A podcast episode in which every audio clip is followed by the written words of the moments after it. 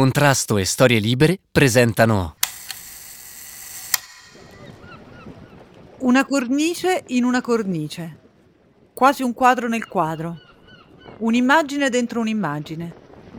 Sulla spiaggia di Marina di Ravenna, un sopporto per tende abbandonato lì alla fine della stagione estiva diventa un bordo di legno bianco che inconsapevolmente inquadra un pezzo di panorama, come fosse stato colto da un ignoto fotografo di passaggio che invece di usare l'obiettivo di un normale apparecchio fotografico abbia avuto la possibilità di scegliere, appunto, un enorme rettangolo di legno bianco. All'interno della porzione scelta di paesaggio ecco la sabbia bianca, poi la spuma delle onde che si infrangono sulla spiaggia e poi ancora il mare blu e infine la linea dell'orizzonte del cielo. E intorno? Intorno, fuori dalla cornice, c'è ancora paesaggio, altra sabbia, altra spuma, altro mare e altro cielo. Ma noi siamo spinti a guardare dentro il riquadro bianco, come se quella parte di spazio fosse più importante del resto. Così anche noi siamo portati a scegliere cosa osservare.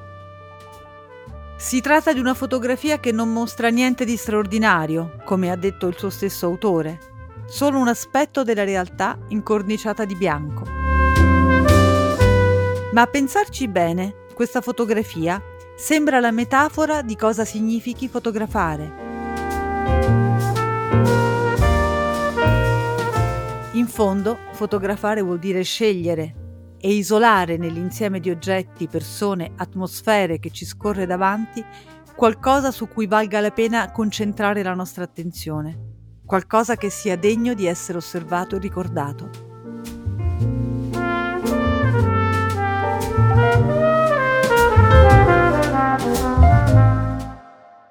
L'autore di questa semplice eppure straordinaria immagine era un fotografo italiano, profondo, interessante come pochi, vulcanico, intelligente, poetico e febbrile, Luigi Ghirri, un autore che ha riflettuto a lungo su cosa significhi guardare, un autore di cui ricordiamo ancora e con emozione non solo le sue immagini, ma anche le sue parole, le sue riflessioni.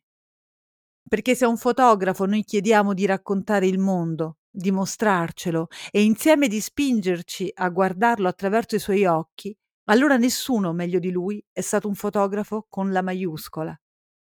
Ghirri ci ha insegnato a osservare il nostro territorio, la nostra terra, con occhi nuovi, partendo ogni giorno per una sorta di quotidiano, avventuroso viaggio alla scoperta del nostro pianeta.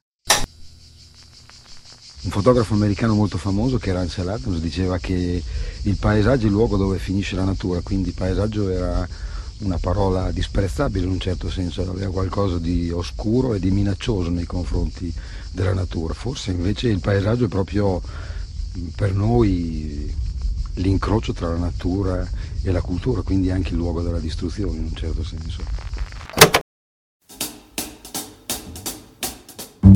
Le grandi fotografie hanno sempre dietro un autore, una storia, uno stile e una tradizione da conoscere e da imparare.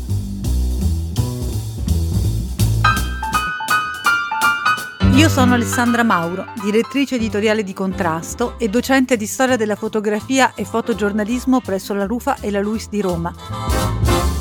E questo è Una foto, una storia, il podcast che vi guida alla scoperta del dietro le quinte di alcune delle immagini fotografiche più famose di sempre e dei loro autori.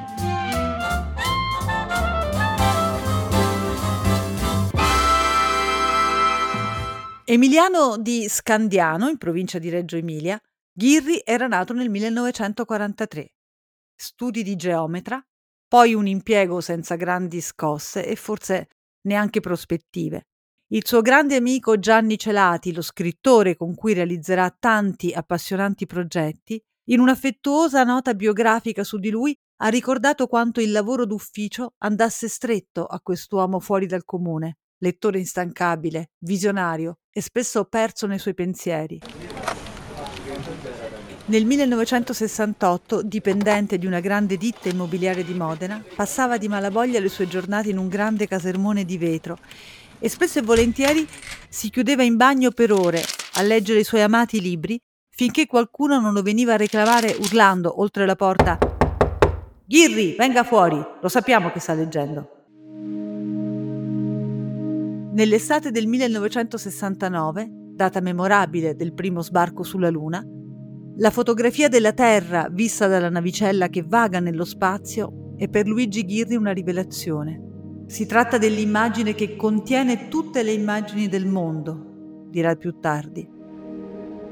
Ed è proprio da questa rivelazione visiva che di fatto nascerà la sua ricerca, intesa, e sono sempre parole di Ghirri, come la grande avventura dello sguardo del pensiero, il viaggio nell'inestricabile geroglifico del reale, attraverso carte e mappe che contemporaneamente sono fotografie.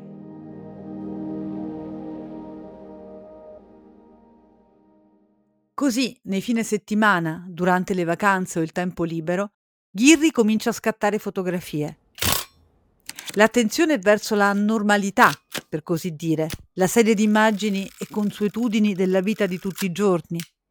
Ed è all'interno di questo flusso che da subito comincia a sviluppare un'attenzione per quelle aporie del quotidiano, quei possibili objet trouvé tanto amati e celebrati dai surrealisti, elementi di straniante presenza che ritroviamo all'interno della nostra quotidianità e che se osservati con occhio libero rivelano la loro assurda e contraddittoria identità, un'identità però che colora il nostro vivere. Manifesti pubblicitari, cartelloni, ritratti, oggetti incontrati per strada, manichini visti all'interno delle vetrine. Ogni elemento può sorprendere e sorprenderci e in quanto tale rivelare il grottesco che parte della nostra vita e che possiamo e dobbiamo riconoscere e comprendere. Il suo apprendistato è diverso dagli altri.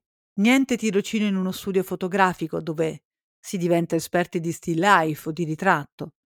Niente scuola di fotogiornalismo a documentare i fatti di cronaca. Niente frequentazione di uno dei tanti diversi circoli fotografici disseminati per l'Italia, in cui normalmente si tengono animate discussioni sul linguaggio fotografico portate avanti da generazioni di fotoamatori geniali, ma a volte un po' chiusi in se stessi. Niente di tutto ciò. Ghiri cerca fin dall'inizio di lavorare in un campo più impervio, più complesso e forse anche più liquido, il settore cosiddetto della fotografia d'autore, vicino alla ricerca artistica, cercando subito di realizzare mostre, ricognizioni sul territorio, progetti da condividere e da realizzare insieme a colleghi ed artisti.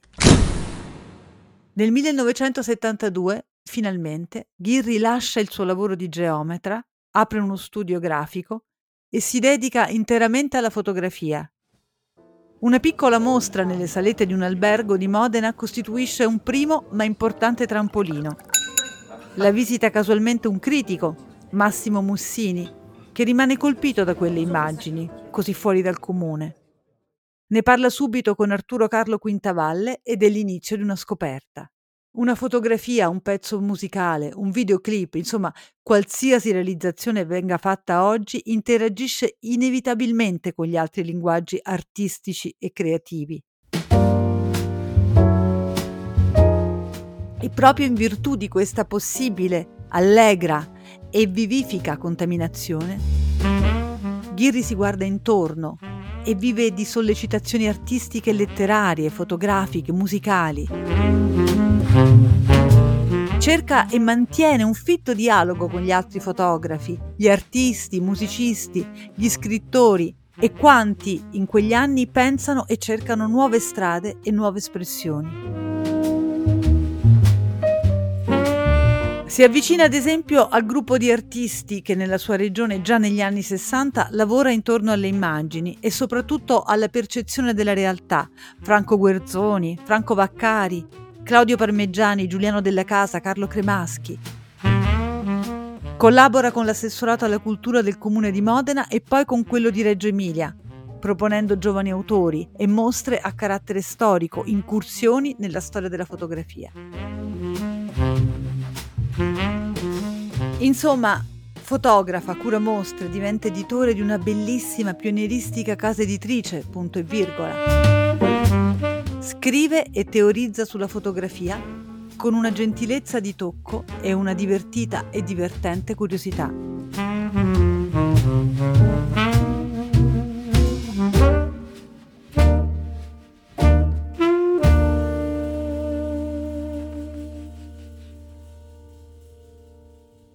Ogni lavoro è una scoperta e ogni lavoro che compone è una prova di come il ruolo del fotografo sia forse molto più complesso di quanto normalmente si pensi. Come affermato nella lezione inaugurale di una serie realizzata nel 1989, la figura del fotografo ora deve cambiare ed essere polivalente.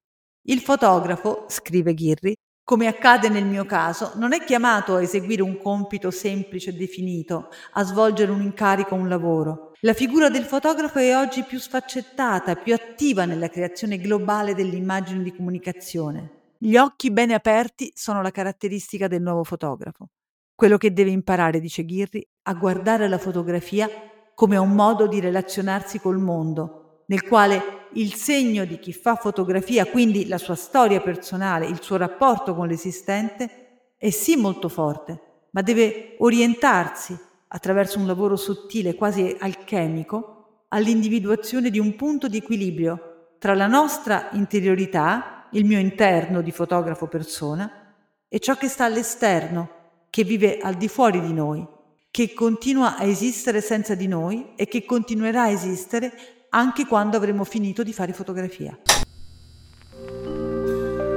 Penso di essere un fotografo solo come seconda parte.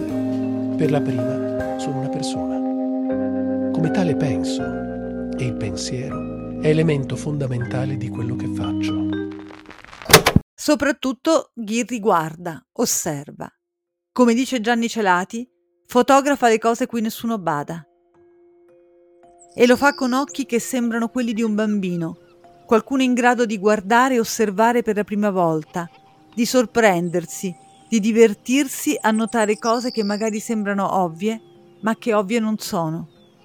Qualcuno convinto, come recita il titolo di un suo celebre testo, che non ci sia niente di antico sotto il sole, ma tutto di nuovo. Gli anni del suo lavoro sono quelli in cui Franco Vaccari presenta alla Biennale di Venezia il suo lavoro sul senso dell'immagine, esposizione in tempo reale numero 4, e Ugo Mulas realizza le sue verifiche, interrogandosi sui limiti e le possibilità del linguaggio fotografico. Insomma, l'attenzione verso il guardare acquista nuovo spazio e Ghirri in questo periodo lavora a una delle sue prime serie, Colazione sull'erba, incentrata sul paesaggio urbano, i giardini condominiali e le villette di periferia. Nella sua teoria, ma certo anche nella sua pratica, Ghirri rielabora la lezione dei grandi fotografi americani. Walker Evans, per primo, che già negli anni 30 realizzava una serie di immagini di un'America lontana da ogni trionfalismo retorico, ma invece piena di una quotidianità intensa, fatta di oggetti banali, utensili buoni per il lavoro di tutti i giorni, chiese di paese e insegne di negozi, semplici ritratti di fototessera. Ma in piena pianura padana Ghirri riprende e rielabora in qualche modo anche la nozione di qualsiasità cara ad Arturo Zavattini, che ritrovava una grande, semplice poesia del quotidiano in ogni piccolo paese, in ogni casolare di campagna. E quello che negli anni 70 Ghirri andrà componendo sarà un catalogo, come appunto chiama una sua lunga serie.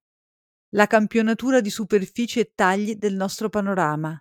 I muri, le finestre, le serrande, gli elementi che definiscono le superfici, le costruiscono, le delimitano e insieme definiscono e delimitano il nostro spazio. Del resto da sempre la fotografia ha guardato al paesaggio e fin dall'inizio, attraverso la sua lente, il fotografo ha cercato di comprendere, interpretare, catalogare, registrare il territorio. Una delle prime prove fotografiche che si conosca è proprio una veduta, una serie di tetti visti dalla finestra della casa di campagna di Nicephore Niepce, scienziato francese, nel 1827. La fotografia nascerà dallo sguardo rivolto verso l'esterno di una finestra. Ancora pochi anni e la fotografia vedrà la sua nascita ufficiale nel 1839, una vera rivoluzione per la visione. E se in Francia il nuovo linguaggio si diffonde subito e subito viene utilizzato per mappare i monumenti e le bellezze della nazione, più o meno negli stessi anni a Roma un gruppo di artisti lavora intorno all'immagine della città classica, realizzando quadri, disegni e album da vendere a chi arriva in visita in pieno centro, a due passi dalla scalinata di Piazza di Spagna, dove ci sono rivendite di colori e di tele per i pittori, questi disegnatori, incisori, appunto pittori, si ritrovano cercando sempre le soluzioni migliori per realizzare più velocemente immagini d'effetto, interessanti per la vendita e per lo sguardo dei colleghi.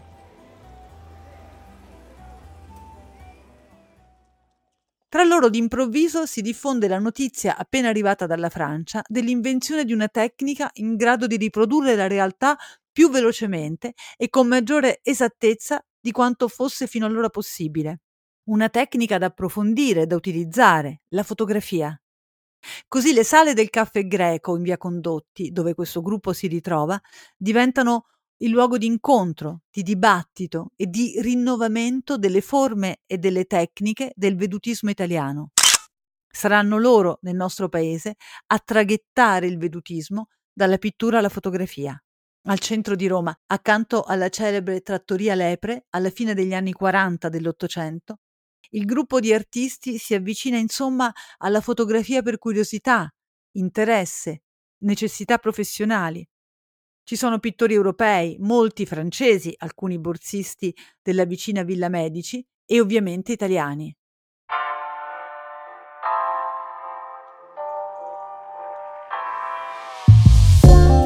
C'è anche un ragazzo, Giacomo Caneva, giunto a Roma da Padova nel 1838 a 24 anni proprio per diventare pittore vedutista. Qui, a Roma, Insieme ai suoi amici nelle conversazioni dopo il lavoro scopre la fotografia e decide di riprendere con questo strumento i luoghi più noti della città, quelli che l'avevano attratto e che come pittore aveva già rappresentato. È straordinario constatare come un artista, potremmo dire un visionario, guardi la realtà in pittura per tornare dopo poco a guardarla di nuovo in fotografia nel 1843-1844 Caneva dipinge alcune vedute e solo qualche anno più tardi tornerà su quegli stessi luoghi, negli stessi scorci prospettici con un apparecchio fotografico. Non solo, dimostra un grande interesse tecnico per il nuovo linguaggio e nel 1855 pubblica anche un manuale della fotografia, trattato pratico di Giacomo Caneva, pittore prospettico, dal titolo quindi programmatico, che testimonia il travaso dalla pittura alla fotografia di quegli anni, con gli artisti ad assecondare il mercato nella richiesta crescente di stampe da acquistare a buon mercato.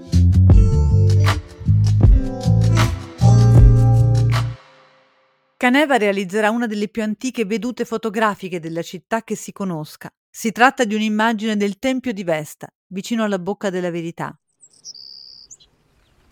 Ci immaginiamo il fotografo arrivare probabilmente al mattino presto, con la luce buona, appostarsi, preparare l'apparecchio, sistemarlo sul treppiede e cercare la giusta armonia tra la massa volumetrica e dinamica del tempio e la vicina fontana che si alza in alto, quasi alla stessa altezza. La stampa originale, in basso a sinistra, rivela subito il luogo, la data e l'autore, Tempio di Vesta in piazza Bocca della Verità, Roma, 1847, Giacomo Caneva.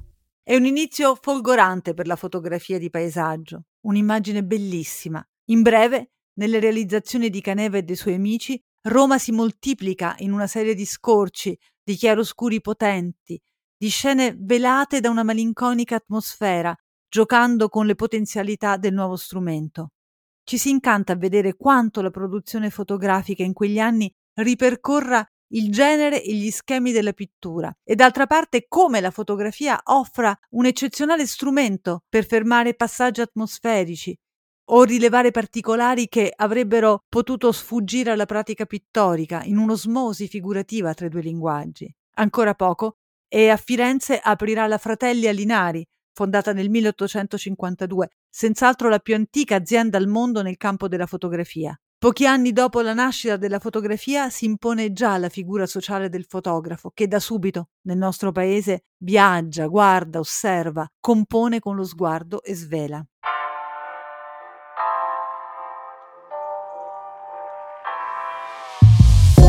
Immagine dopo immagine, album dopo album, si costruisce il patrimonio visivo dell'Italia come un accessibile grand tour fatto ora di immagini fotografiche, vedute delle città d'arte, bellezze straordinarie, opere d'arte illuminate con la luce drammatica, panorami languidi e sognanti.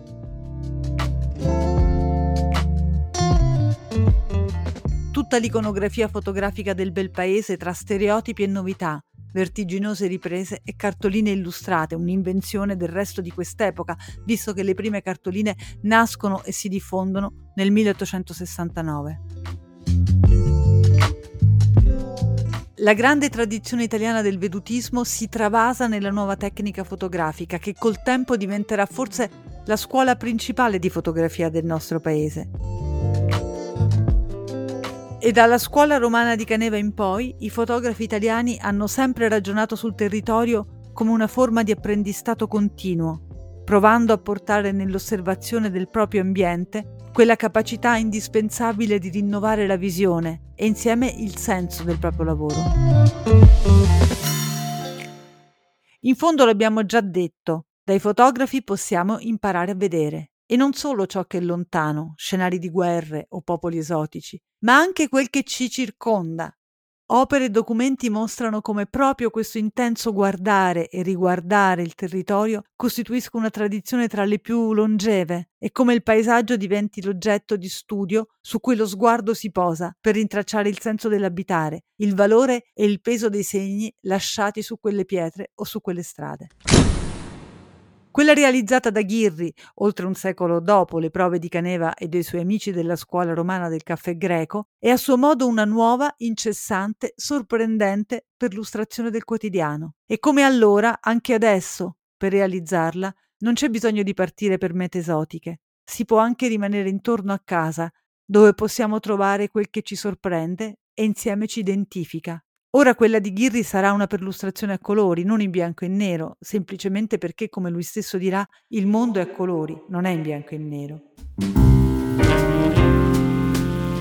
Con la serie Atlante non sarà neanche necessario uscire di casa per realizzare un viaggio fantastico, basterà entrare dentro le pagine di un Atlante geografico per perdersi tra i segni e le convenzioni che noi usiamo per definire visivamente il nostro spazio come avrebbe fatto una moderna Alice nel Paese delle Meraviglie o un Gulliver atterrato direttamente dal paese di Lilliput, Ghirri scopre che rovesciando le normali grandezze di scala si può azzerare ogni convenzionale rappresentazione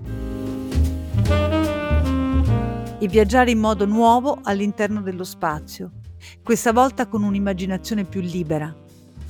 Sulle pagine dell'Atlante le linee scure dei fiumi, le forme azzurre e irregolari dei laghi, ma anche solo le parole che dicono oceano o i nomi delle città sono parti di un universo da scoprire e da percorrere.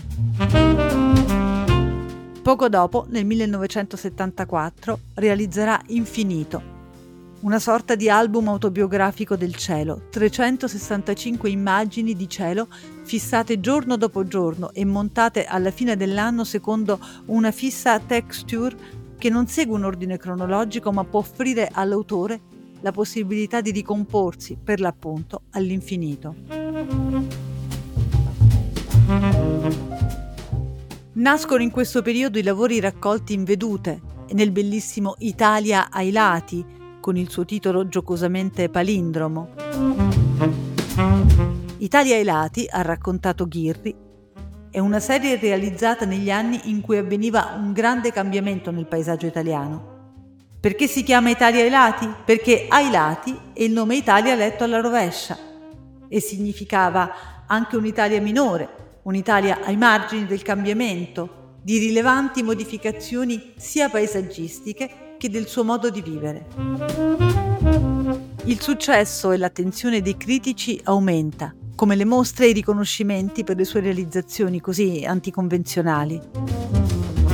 Il lavoro sul paesaggio italiano continua puntuale, visto però con intelligente ironia, con distacco, ma anche con partecipazione fuori dagli stereotipi di un turismo di massa.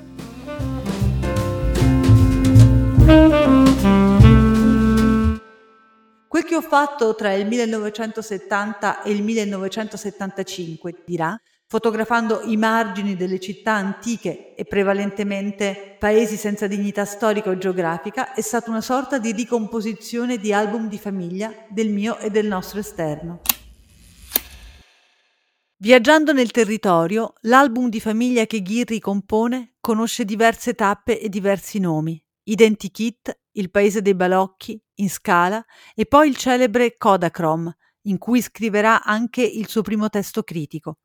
Ho terminato questa serie, leggiamo in Kodachrome, con frammenti di immagini trovate camminando per strada e non casualmente nell'ultimo appare la scritta su un giornale accartocciato sull'asfalto come pensare per immagini. In questa frase è contenuto il senso di tutto il mio lavoro, come nella frase di Giordano Bruno, pensare e speculare per immagini. Se fotografare il mondo è anche una maniera per comprenderlo, c'è bisogno che la fotografia diventi materia di indagine, di studio, di confronto collettivo. Insieme a Gianni Leone e a Enzo Velati, Ghirri concepisce e organizza nel 1984 Viaggio in Italia, libro e mostra itinerante che ancora oggi, a quasi 40 anni di distanza, resta una pietra angolare, un punto di svolta della ricognizione sul territorio italiano. Lo scopo del progetto è fare il punto sull'immagine dell'Italia, così radicalmente cambiata nel secondo dopoguerra. Il viaggio evocato dal titolo è una necessità, ma anche forse un pretesto, certo una metafora. Si viaggia in Italia come per secoli avevano viaggiato i giovani intellettuali europei, ma si viaggia ora anche per conoscere ed esercitare una nuova strategia di sguardo quella che mettono in opera i nuovi fotografi contemporanei. E a più di cento anni di distanza da quelle prime vedute di Roma e dell'Italia, ecco che Ghirri e i suoi amici vogliono proprio tornare a osservare il paese, cercando di innovare la visione.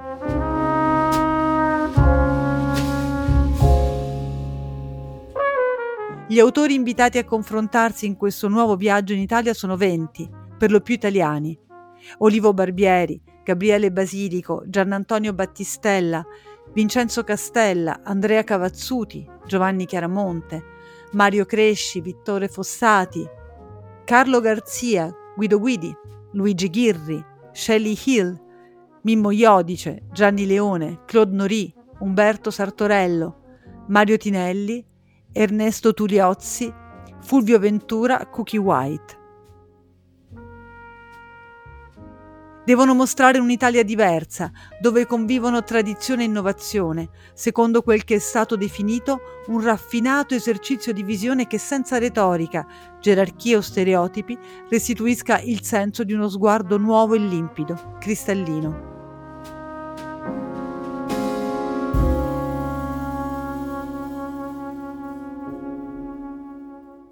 La mostra viene presentata alla Pinacoteca Provinciale di Bari nel 1984. Il volume è pubblicato dal Quadrante di Alessandria nello stesso anno e contiene, oltre alle foto degli autori invitati, anche gli appunti di Arturo Carlo Quintavalle e un testo di Gianni Celati, Verso la foce, reportage per un amico fotografo. Quintavalle sottolinea come questo progetto rinnovi l'antropologia del paesaggio, in qualche modo faccia i conti con il mito dei viaggiatori delle immagini, che dal Grand Tour in poi ha costruito un immaginario visivo confluito nella retorica del pittoresco.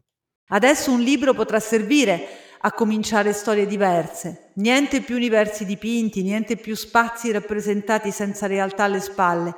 Puntiamo sui vuoti, sulle assenze, Puntiamo sul non esistente in apparenza delle periferie, puntiamo sul bordo, sul margine, sul limite, che sono le campagne e le strutture della nostra realtà, che sono, almeno nella rappresentazione fotografica, emarginate.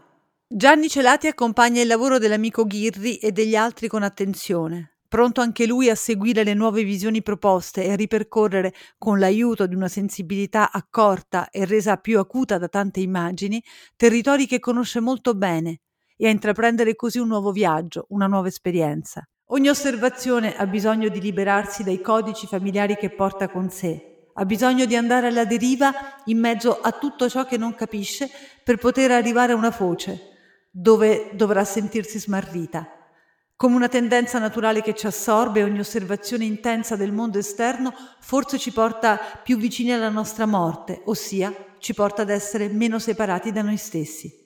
Quasi mai nella storia visiva del nostro paese un progetto collettivo ha repertoriato in modo così preciso e puntuale il nostro territorio. In viaggio in Italia troviamo i luoghi noti e quelli misconosciuti, le visioni notturne e i paesaggi di fabbriche, i punti di aggregazione e condivisione e quelli di abbandono e di sfascio morale. E tutto rivoluzionando, rovesciando quasi, lo stereotipo del bel paese e facendo del nuovo vedutismo ripensato e corretto uno strumento di conoscenza. Viaggio in Italia, ha scritto Luigi Ghirri, voleva sottolineare la necessità non tanto di riappropriarsi dell'ambiente, ma di relazionarsi di nuovo con l'ambiente nel suo insieme.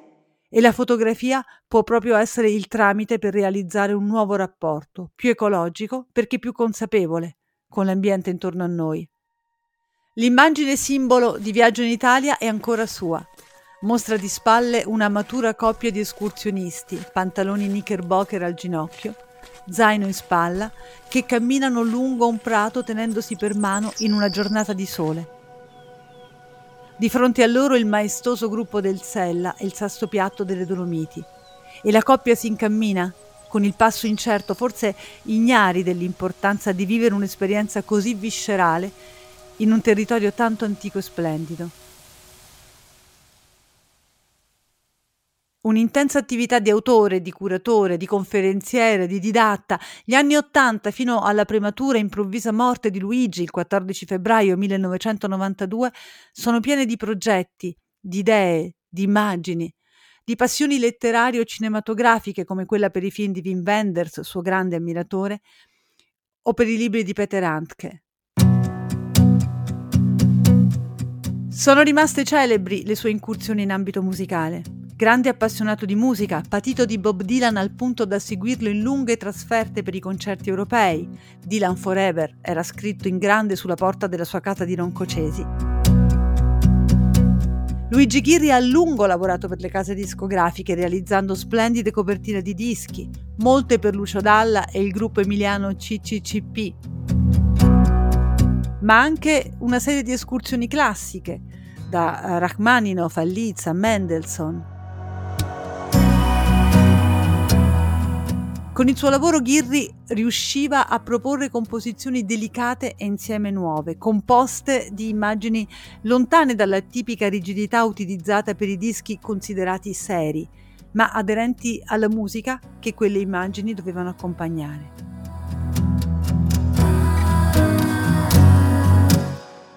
Del resto scriveva non so dire se mi hanno illuminato di più i paesaggi musicali e poetici di Dylan, le sculture e architetture di Oldenburg, le visioni di Robert Frank o Friedlander, il rigore etico di Evans o se invece sono state le cosmogonie di Bruegel, i fantasmi felliniani, le vedute degli aninari, i silenzi di Agé, la precisione dei fiamminghi, la purezza di Piero della Francesca o i colori di Van Gogh.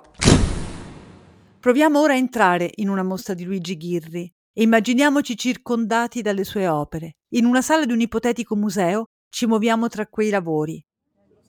Ci colpisce la dimensione spesso ridotta delle sue fotografie, ci obbliga ad avvicinarci, a piegarci per vederle meglio, per cogliere i dettagli.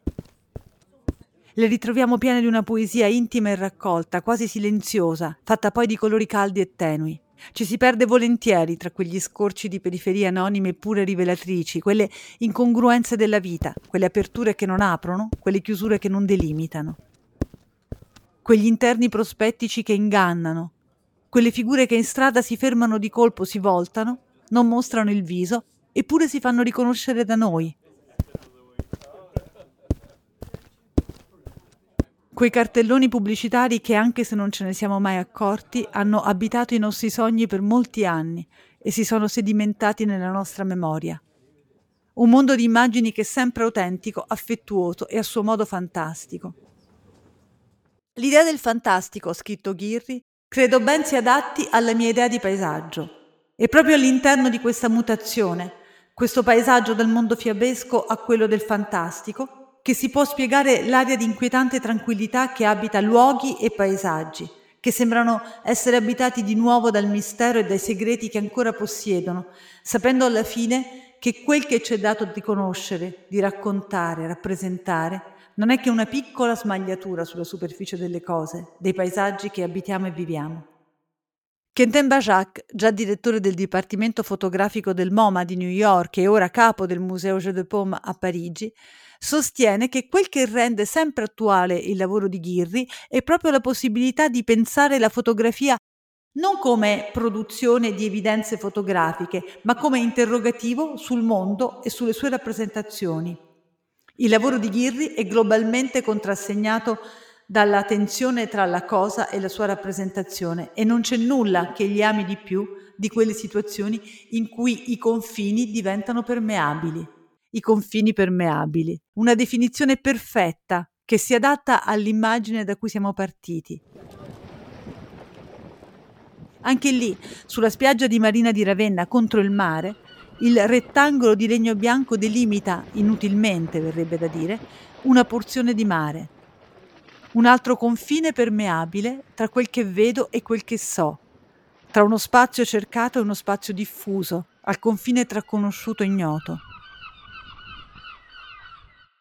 Pochi come Luigi Ghirri hanno lasciato testi che sono veri inni d'amore, profondi e viscerali, verso un lavoro, quello del fotografo, che lui esalta ad alti magistrali livelli, con grande entusiasmo, ma anche con lucida consapevolezza. Un lavoro quasi magico, fatto di strumenti antichi e nuovi, di pozioni alchemiche e di un ingrediente semplice, naturale e fondamentale, la luce. La luce che è tutto. A seguirla può indicarci dove siamo, dove possiamo incamminarci e come possiamo farlo animati dalla continua sorpresa verso quel che abbiamo intorno.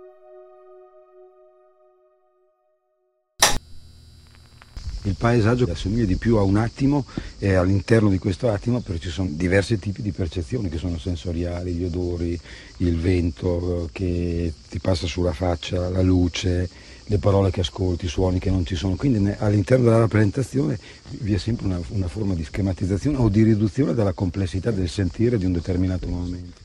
Forse alla fine il paesaggio è proprio il luogo dell'attenzione infinita, in questo senso non riesci mai a collocare, a trovare un punto definitivo per determinare un ambiente. In questo senso non è delimitabile ed ha una specie di circolarità anche della visione che non finisce mai.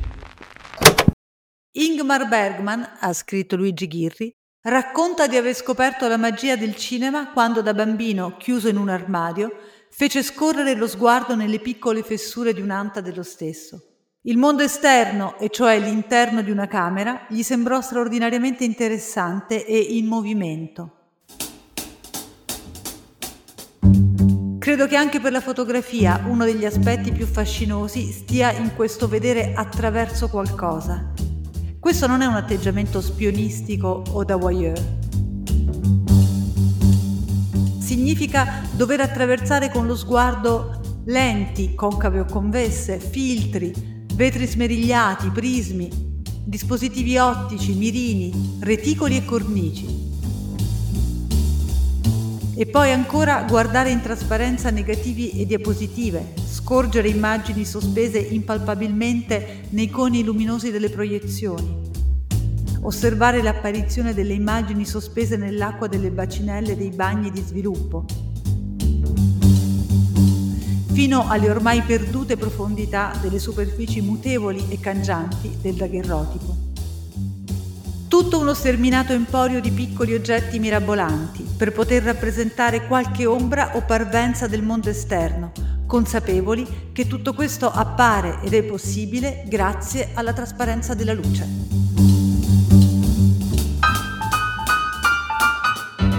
Sono Alessandra Mauro e questa era Una foto, una storia, percorsi nella storia della fotografia. Un podcast scritto a voce, prodotto da Storie Libere in collaborazione con Contrasto. La cura editoriale è di Guido Guenci registrazione, post-produzione e sound design a cura di Veronica Buscarini. Per contrasto ha collaborato Valentina Notarberardino. Continuate a seguirci su contrastobooks.com, storielibere.fm e sulla vostra app di ascolto preferita.